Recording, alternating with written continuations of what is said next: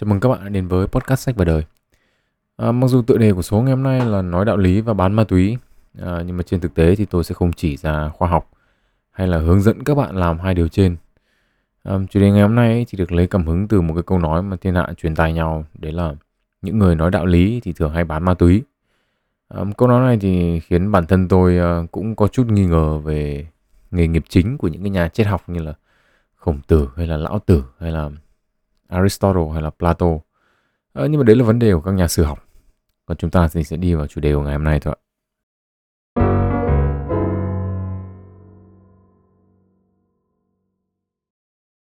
Ờ, đầu tiên thì cũng phải nói là tôi không phải là một người quan tâm lắm đến uh, drama của thiên hạ. Cụ thể là tôi thì không bao giờ đi hóng drama cả. Mà chỉ đơn giản là một ngày tôi dành khoảng 15-20 phút để lướt Facebook. Uh, xem xem bạn bè mình đang làm cái gì à, lúc đấy thì có drama hay là có biến thì kiểu gì nó cũng hiện lên lên new feed của mình thôi không qua người này thì qua người khác. Um, nói thật là tôi thì hóng drama thì ít nhưng mà tôi muốn xem thiên hạ bàn bạc với những cái drama này thì nhiều. À, và một trong những cái bình luận mà tôi có nói thể là ưng nhất à, khi mà đọc về những cái drama trên mạng ấy đấy là là cái câu nói mà tôi đã nói ở đầu ấy tức là những người nói đạo lý thì thường bán ma túy. Nghe nó vừa hợp lý mà nó còn có tí chất thơ ở đấy. À, ví dụ thực tế câu này thì có vẻ nhiều à, có hot girl chuyên giảng đạo lý trên mạng xong rồi là ôm hai cân ma túy đi ngủ.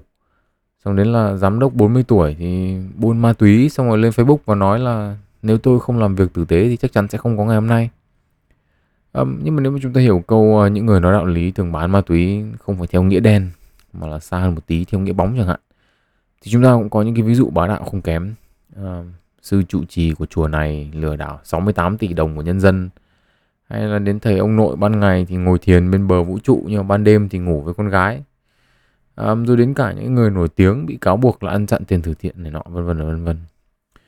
Ở đây thì tôi cũng phải thú thật là tôi không thấy những cái sự việc này đủ thú vị để để ngồi tìm hiểu xem ngọn ngành câu chuyện nó như nào. À, nhưng mà tôi cũng không muốn nói đến chi tiết của những cái câu chuyện này mà tôi thì muốn hướng các bạn đến một yếu tố khác. À, cái nghĩa bóng của câu những người nói đạo lý thì thường bán ma túy theo như tôi hiểu ấy, thì là để nói về một hiện tượng xã hội nó khá là phổ biến. Đấy là đạo đức giả. À, theo từ Oxford thì à, đạo đức giả là trường hợp một người giả vờ tin vào một điều mà họ không thực sự tin vào. Hoặc là cái mà họ tin ấy là điều ngược lại với cái mà họ nói và làm. À, định nghĩa này mặc dù nghe thì hay và nó cũng khá là dễ hiểu. Nhưng mà chúng ta có thể khó có thể biết nếu không muốn nói là không thể biết được là một người tin vào điều gì à, bởi vì nếu mà chúng ta có mở não họ ra thì chúng ta cũng chả lấy được cái thông tin đó. Thế thì đây chúng ta sẽ dùng một cái định nghĩa khác dễ phân tích hơn. Tức là trong ngành tâm lý đạo đức ấy thì đạo đức giả là việc một người thất bại trong việc tuân theo những nguyên tắc đạo đức mà chính mình thể hiện ra. À, với định nghĩa này ấy, thì tất cả những cái ví dụ tôi nói đến thì đều là những người có thể gọi là đạo đức giả.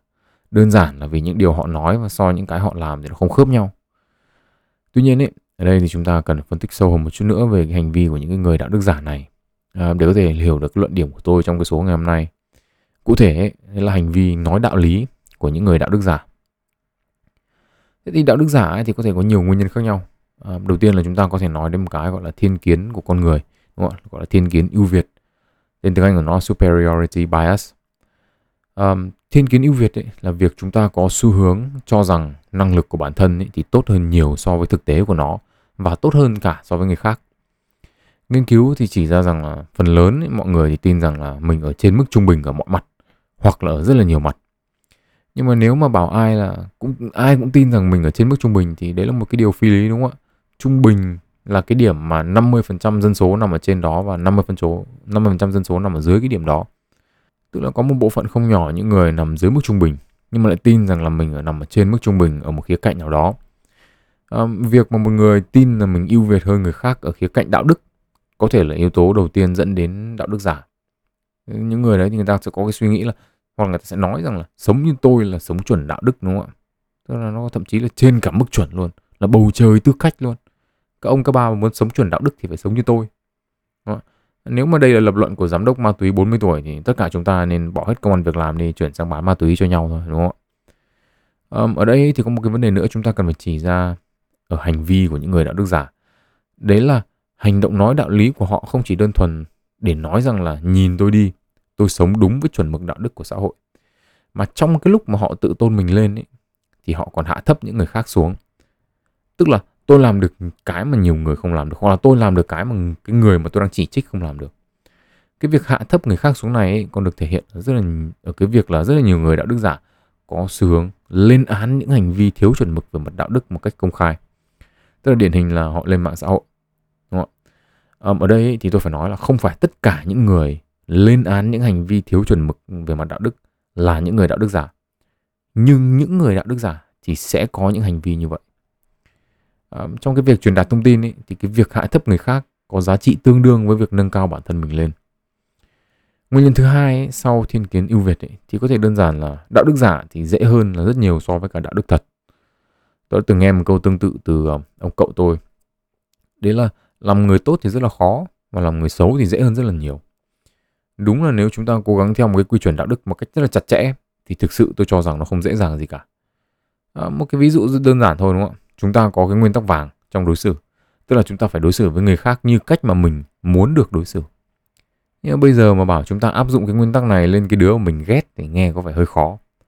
Ừ thì đúng là mình mà làm điều gì không tử tế với người khác ấy mà người ta ghét mình ấy thì cũng thì cũng có thể là mình muốn người ta tha thứ cho mình rồi mình cũng muốn người ta đối xử tử tế với mình. Nhưng mà bây giờ bảo mình áp dụng cái nguyên tắc đấy lên cái đứa vừa mới nói xấu mình ngày hôm qua thì tôi nghĩ là điều vụ có vẻ bất khả thi. Ờ, và nếu mà chúng ta nói với cái người mà mà chúng ta làm sai với họ ấy, và chúng ta bảo với họ là ừ, thôi ông áp dụng nguyên tắc vàng đi coi như là đối xử tốt với tôi đi người khác đối xử tốt với ông nhưng mà chúng ta lại không áp dụng cái nguyên tắc đó lên cái đứa mà bản thân chúng ta ghét ấy thì đây cũng có thể coi là đạo đức giả. À, một nguyên nhân khác của đạo đức giả có thể là sự sợ hãi. Những người nói đạo đức giả có thể rất là rõ ràng nhận định rằng những gì họ làm là sai trái so với nguyên tắc đạo đức xã hội. Nhưng mà có thể là vì họ muốn che giấu tức là họ sợ khi xã hội biết là họ là họ đang vi phạm những cái nguyên tắc đạo đức này thì sẽ chê bai họ dèm phạ họ hoặc thậm chí là có thể cô lập họ. À, và chính vì thế nên ra là họ nói đạo lý để họ che đậy cái sự sai trái của mình. Đôi khi họ làm như thế mà không chỉ với xã hội đâu mà thậm chí là họ còn che giấu cái sự sai trái đấy với chính bản thân họ nữa. À, trong trường hợp mà hot girl tiktok hay là giám đốc 40 tuổi thì thì tôi nghĩ là chắc chắn là phải giấu rồi chứ bây giờ chẳng nhẽ lên mạng khoe là Ê, tôi là người bán ma túy có tâm nhất xứ đông lào đây à? Đúng không ạ? À, nhưng mà dù lý do của nó là gì đi chăng nữa thì có một cái đặc điểm đặc biệt của đạo đức giả mà tôi muốn nói đến ở đây. Đó là việc tại sao chúng ta lại ghét và lên án những người đạo đức giả như vậy à, một nghiên cứu của đại học Yale ấy, thì cho thấy là những người đạo đức giả ấy, thì còn bị ghét hơn cả những người nói dối. Thế thì về cơ bản ấy, thì chúng ta có thể nhìn nhận là những người đạo đức giả là những người nói dối đúng không ạ? Tức là bởi vì cái họ làm và cái họ nói là không khớp nhau.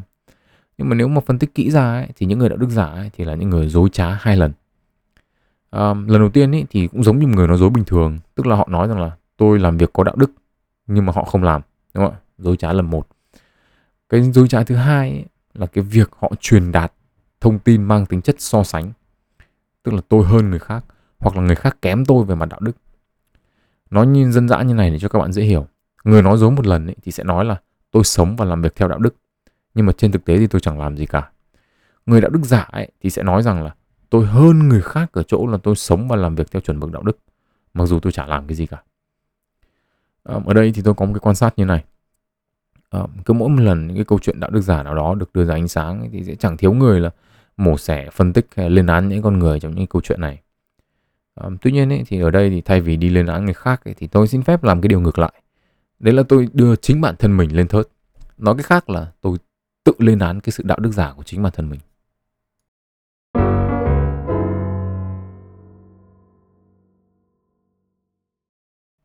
Ờ, một trong những cái chủ điểm chính của sách và đời à, là sự tập trung vào khoa học.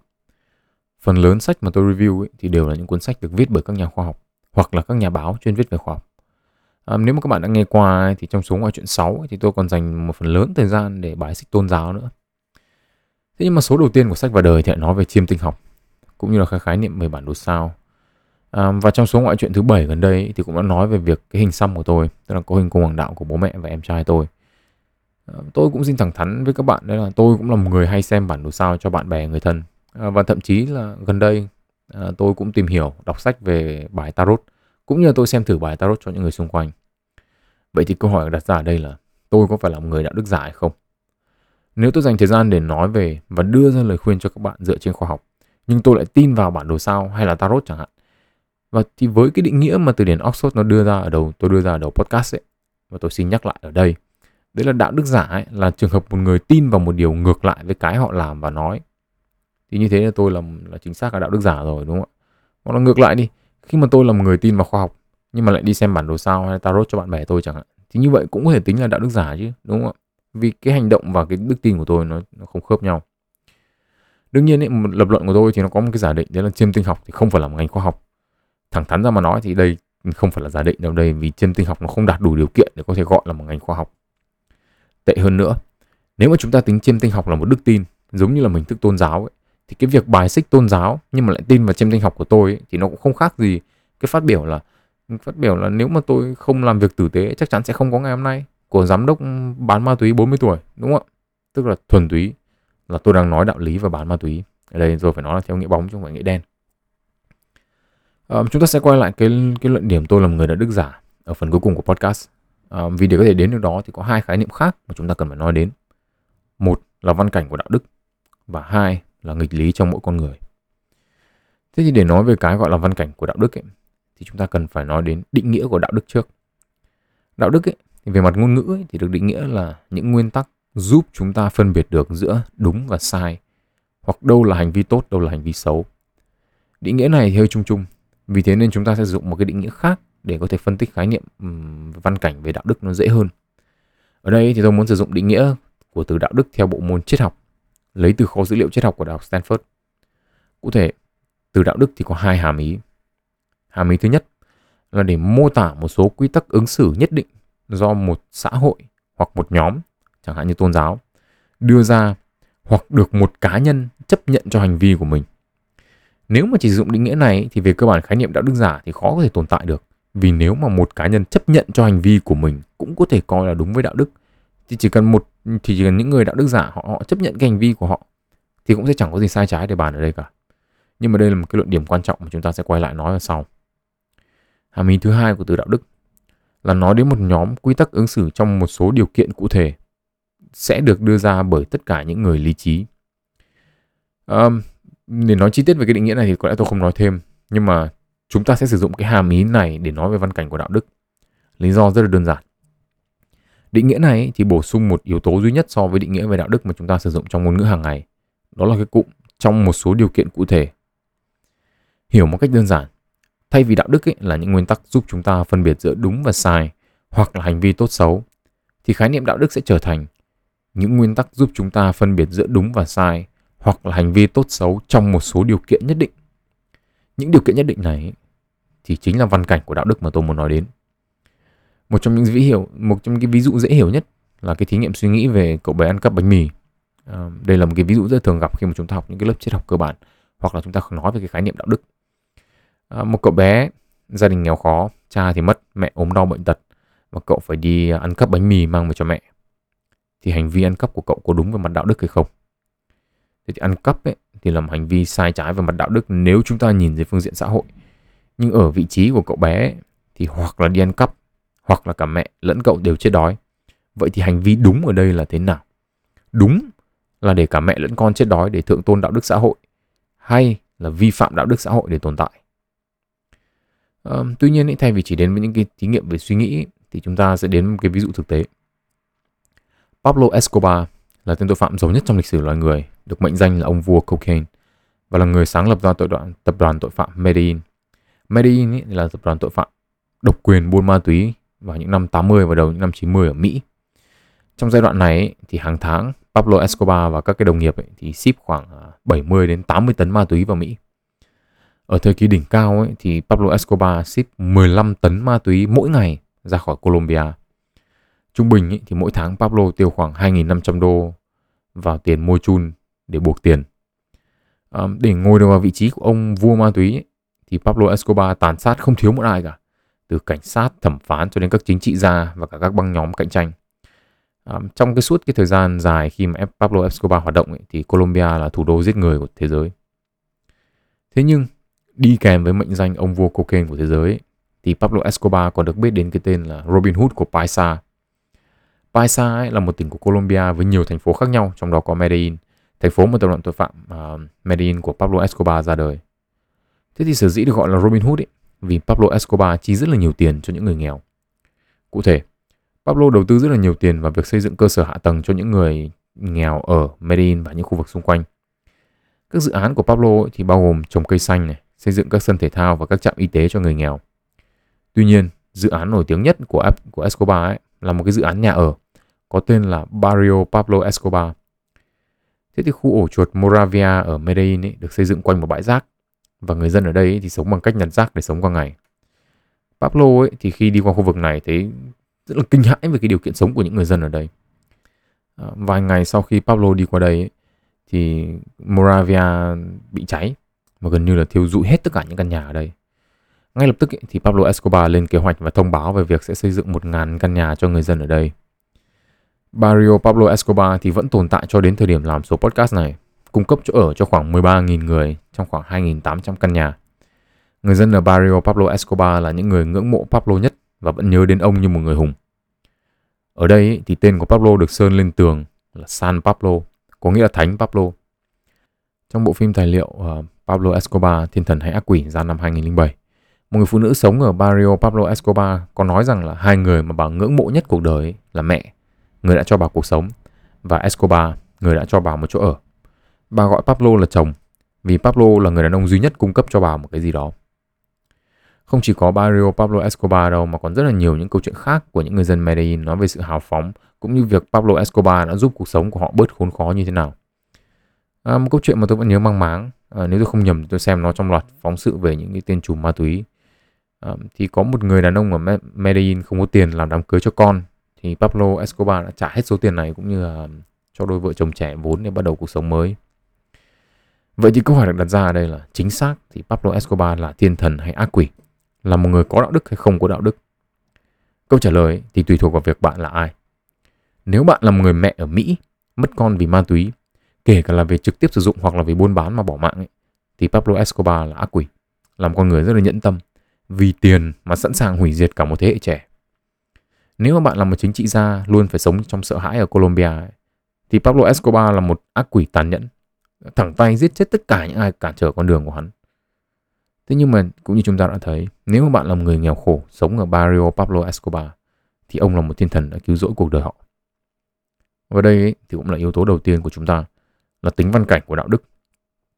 Cùng là một con người, nhưng mà nếu nhìn nhận từ những góc độ khác nhau ấy, thì có thể là người có đạo đức hoặc là một người vừa vô nhân đạo vừa thất đức. À, đây là điều mà chúng ta có thể nhìn thấy ngay cả trong những việc rất đơn giản, không cần thiết phải phải là những hành động phạm pháp như kiểu buôn ma túy. Chúng ta có, có thể có một cái suy nghĩ đơn giản như này. À, giả sử tình huống bạn đi ra đường và bạn nhặt được một tờ 500 nghìn. Đây là đúng vào những ngày cuối tháng đi đang hết tiền phải ăn mì tôm. À, số tiền 500k này có thể đảm bảo cho bạn ăn uống tử tế được từ giờ này cho đến ngày nhận lương. Thế bây giờ 500k rơi thế thì biết giả cho ai đúng không ạ? Thế bây giờ nhỡ đâu hỏi nhầm cái đứa nó không phải của nó làm rơi nhưng mà nó cứ xấu tính nó cứ nhận thì mình có phải bị thiệt không? Thế mình cầm về tiêu cho mình là vừa hợp tình vừa hợp lý đúng không? Thế là giả sử số tiền đó là của một người bán hàng rong làm rơi thì sao? 500k có thể là một cái số tiền họ bán có thể cả một tuần hai tuần mới có được. À, lấy tiền của những người như thế thì có đúng với cả đạo đức hay không? Giả sử ngược lại từ 500k đó là một ông giám đốc tập đoàn nào đó làm rơi chẳng hạn với người đó thì 500k nó chẳng có giá trị gì cả. Và đôi khi là có lòng tốt mang đến nó còn đuổi đi. À, thế thì một người đang ở trong hoàn cảnh như của mình đang nghèo khó đang hết tiền à, mà nhặt được tiền của những người như thế thì câu hỏi là có chấp nhận được không? Và đâu là cái ranh giới giữa hành động chấp nhận được và hành động vô đạo đức? Bao nhiêu tiền rơi ra đường thì được nhặt về mà bao nhiêu tiền thì nhặt về là không chấp nhận được. Ờ, tiền của những ai rơi ra đường thì việc cầm về là chấp nhận được mà tiền của ai rơi ra thì lại phải mang trả. À, một cách mà các bạn suy nghĩ về những câu hỏi này cũng có thể chỉ ra tính tương đối và văn cảnh của đạo đức. Tôi tin rằng sẽ có người nói rằng là tiền không phải của mình thì một đồng cũng không được nhặt. Những bạn mà nói câu này thì về cơ bản là những nguyên tắc về của cá nhân của các bạn về những hành vi chấp nhận được và không chấp nhận được về mặt đạo đức ấy nó có thể nhiều hơn nó có thể nghiêm khắc hơn ít nhất là so với tôi chẳng hạn. Ngược lại nếu bạn nào cho rằng là nhặt tiền của ông giám đốc làm rơi là chấp nhận được và lấy tiền của người bán hàng rong là không chấp nhận được thì có nghĩa là bạn cho rằng ở đâu đó có một cái ranh giới giữa đạo đức và vô đạo. Dù có thể là bạn không chỉ được nó rõ ràng ra. Còn bạn nào mà đã bảo là tiền rơi dưới đất thì nhặt được hết có nghĩa là về nguyên tắc đạo đức của bạn thì có thể linh hoạt hơn nữa. Bản thân cái sự đa dạng trong những cái giới hạn về mặt đạo đức ấy, thì cũng có thể là cũng có thể dẫn đến cái việc đánh giá hành động của một con người là chấp nhận được và hành động nào là đạo đức giả. Đây cũng là tính văn cảnh của khái niệm đạo đức. À, thế thì cho đến thời điểm này, tất cả những cái gì liên quan đến đạo đức mà tôi nói chỉ đều là những yếu tố ngoại cảnh. Tức là người khác nhìn vào cái hành động đó, người ta đánh giá hành động đó thế nào. Và như thế thì ở đây chúng ta còn một yếu tố chưa nói đến và đã được nhắc đến ở định nghĩa số 1 của đạo đức trong triết học. Đấy là góc nhìn của cá nhân thực hiện hành động. Cụ thể, một hành động có thể tính là đạo đức nếu cá nhân đó chấp nhận hành vi của mình. Và tôi lập luận rằng là nếu bản thân người đó không cho rằng hành vi của mình là đạo đức giả thì cũng chẳng có gì để nói. Đây là cái tiền đề cho khái niệm thứ hai của tôi, là nghịch lý trong mỗi con người. Nghịch lý, theo định nghĩa về mặt ngôn ngữ, là một mệnh đề có vẻ vô lý hoặc tự mâu thuẫn, nhưng khi được điều tra hoặc giải thích thì có thể được chứng minh là có cơ sở hoặc là đúng. Vậy thì về mặt cơ bản, khái niệm nghịch lý trong mỗi con người của tôi có thể hiểu rằng trong mỗi một con người thì tồn tại một hoặc nhiều nghịch lý khác nhau. Nói một cách dân dã hơn là chúng ta có thể có những yếu tố có vẻ vô lý hoặc tự mâu thuẫn, nhưng không có nghĩa là những yếu tố đó không thể tồn tại với nhau. Để hiểu được luận điểm này, chúng ta sẽ bắt đầu bằng một lập luận rất đơn giản về mặt logic. Giả sử các bạn là người đang giảm cân, bây giờ đang là 6 giờ chiều. Bạn vừa tan ca làm và bây giờ là đến giờ đúng lịch là đến giờ đi tập của bạn. Nhưng bạn thì đang mệt và các anh chị em trong phòng thì rủ đi ăn. Bạn đứng trước hai lựa chọn. Một là đi ăn với mọi người hoặc là đi tập. Với những người mà có thể đưa ra lựa chọn ngay lập tức ấy, không cần phải suy nghĩ thì cũng không không có gì để nói cả. Nhưng nếu bạn lưỡng lự có nghĩa là vừa có một nghịch lý được sản sinh ra trong đầu bạn. Bởi vì nếu bạn lưỡng lự ấy, có nghĩa là bạn muốn có cả hai. Bạn vừa muốn đi tập và bạn vừa muốn đi ăn. Văn cảnh của cái nghịch lý này, điều kiện để nó sinh ra là trong quá trình bạn đang giảm cân. Và sở dĩ chúng ta gọi nó là nghịch lý vì hai mong muốn này, hai mong muốn này thì mâu thuẫn với nhau về mặt năng lượng. Một mong muốn thì giúp bạn tăng năng lượng tiêu thụ, gián tiếp giảm năng lượng nạp vào cơ thể, tức là đi tập. Và mong muốn thứ hai khiến bạn tăng năng lượng nạp vào cơ thể, ở đây là đi ăn. Tương tự như thế, những nghịch lý khác nhau có thể tạo ra trong những văn cảnh nhất định. Trong phương diện tiền bạc, chúng ta vừa có thể muốn tiêu tiền để ăn chơi, nhưng lại vừa muốn tiết kiệm để làm những việc lớn hơn. Trong phương diện tình cảm, chúng ta vừa có thể muốn có người yêu nhưng lại vừa thích cuộc sống tự do. Trên phương diện công việc, chúng ta vừa muốn tiếp tục đi làm để có thể nhận lương hoặc là để thăng tiến, nhưng chúng ta cũng có thể muốn từ bỏ để tìm một môi trường khác tốt hơn. Dù nguyên nhân của những mong muốn này có thể khác nhau, nhưng một khi chúng đã được sinh ra ấy, thì có nghĩa là trong đầu bạn tồn tại những nghịch lý có điều kiện. Và việc những cái điều đối nghịch nhau này tồn tại trong bạn không có nghĩa là tư duy của bạn có vấn đề gì cả. Chỉ đơn giản là trong những điều kiện nhất định ấy, thì chúng ta có thể cùng một lúc mong muốn những điều trái ngược nhau. Tuy nhiên ấy, những nghịch lý trong bạn không nhất thiết chỉ dừng lại ở mong muốn. Quay lại với ví dụ đi ăn hay đi tập. Giả sử bạn đưa ra quyết định là đi ăn. Sau khi đi ăn về thì bạn cảm thấy tội lỗi vì mình đã không đi tập. Cảm thấy tội lỗi vì mình đã không chọn cái giúp mình đạt mục tiêu nhanh của mình nhanh hơn. Ngược lại, nếu bạn quyết định đi tập và hôm sau mọi người nhắc đến một cái câu chuyện được nói đến trong cái buổi đi ăn hôm trước mà bạn bỏ lỡ chẳng hạn thì có thể là bạn sẽ cảm thấy nuối tiếc vì đã không đi ăn với mọi người. Dù bạn có quyết định như thế nào đi chăng nữa ấy, thì nghịch lý ăn hay tập vẫn còn tồn tại trong bạn. Chỉ là nó biến thể sang những hình thái cảm xúc khác nhau. Tức là lúc đầu là bạn từ phân vân thì bạn chuyển sang tội lỗi hoặc là bạn từ phân vân chuyển sang nuối tiếc. Về cơ bản, chúng ta vẫn mong muốn có cả hai. Và như vậy thì trong một quy trình đưa ra quyết định thì nghịch lý có thể tồn tại ở giai đoạn mong muốn trước khi quyết định được đưa ra và cả sau khi đưa ra quyết định thì nghịch lý trong bạn vẫn có thể tồn tại chỉ là ở cái thể khác đi mà thôi và ở đây thì nếu chúng ta kết hợp tính văn cảnh của đạo đức và logic của những nghịch lý trong mỗi con người áp dụng chúng vào những trường hợp đạo đức giả thì chúng ta sẽ có điều gì ở đây chúng ta sẽ phân định vào hai trường hợp đạo đức giả khác nhau đạo đức giả vi phạm pháp luật và đạo đức giả không vi phạm pháp luật trong trường hợp đạo đức giả vi phạm pháp luật ấy, thì chúng ta có những người như ông giám đốc ma túy 40 tuổi lên mạng nói đạo lý. Nếu mà chúng ta sử dụng cái logic của nghịch lý mà chúng ta vừa nói đến thì chúng ta có thể đưa ra một cái nhận định rằng là việc bán ma túy và nói đạo lý không nhất thiết là không thể tồn tại cùng một lúc. Có thể. Và ở đây thì tôi xin nhấn mạnh là có thể. Cái nghịch lý tồn tại trong con người này là họ mong muốn kiếm nhiều tiền thông qua việc vi phạm pháp luật nhưng họ cũng muốn sống một cuộc đời đúng với cái chuẩn mực đạo đức mà xã hội đưa ra. Nguyên nhân ấy thì có thể là họ cảm thấy tội lỗi hay bất kỳ vì một lý do nào khác về mặt tâm lý. Nhưng mà nghịch lý này thì hoàn toàn có thể tồn tại.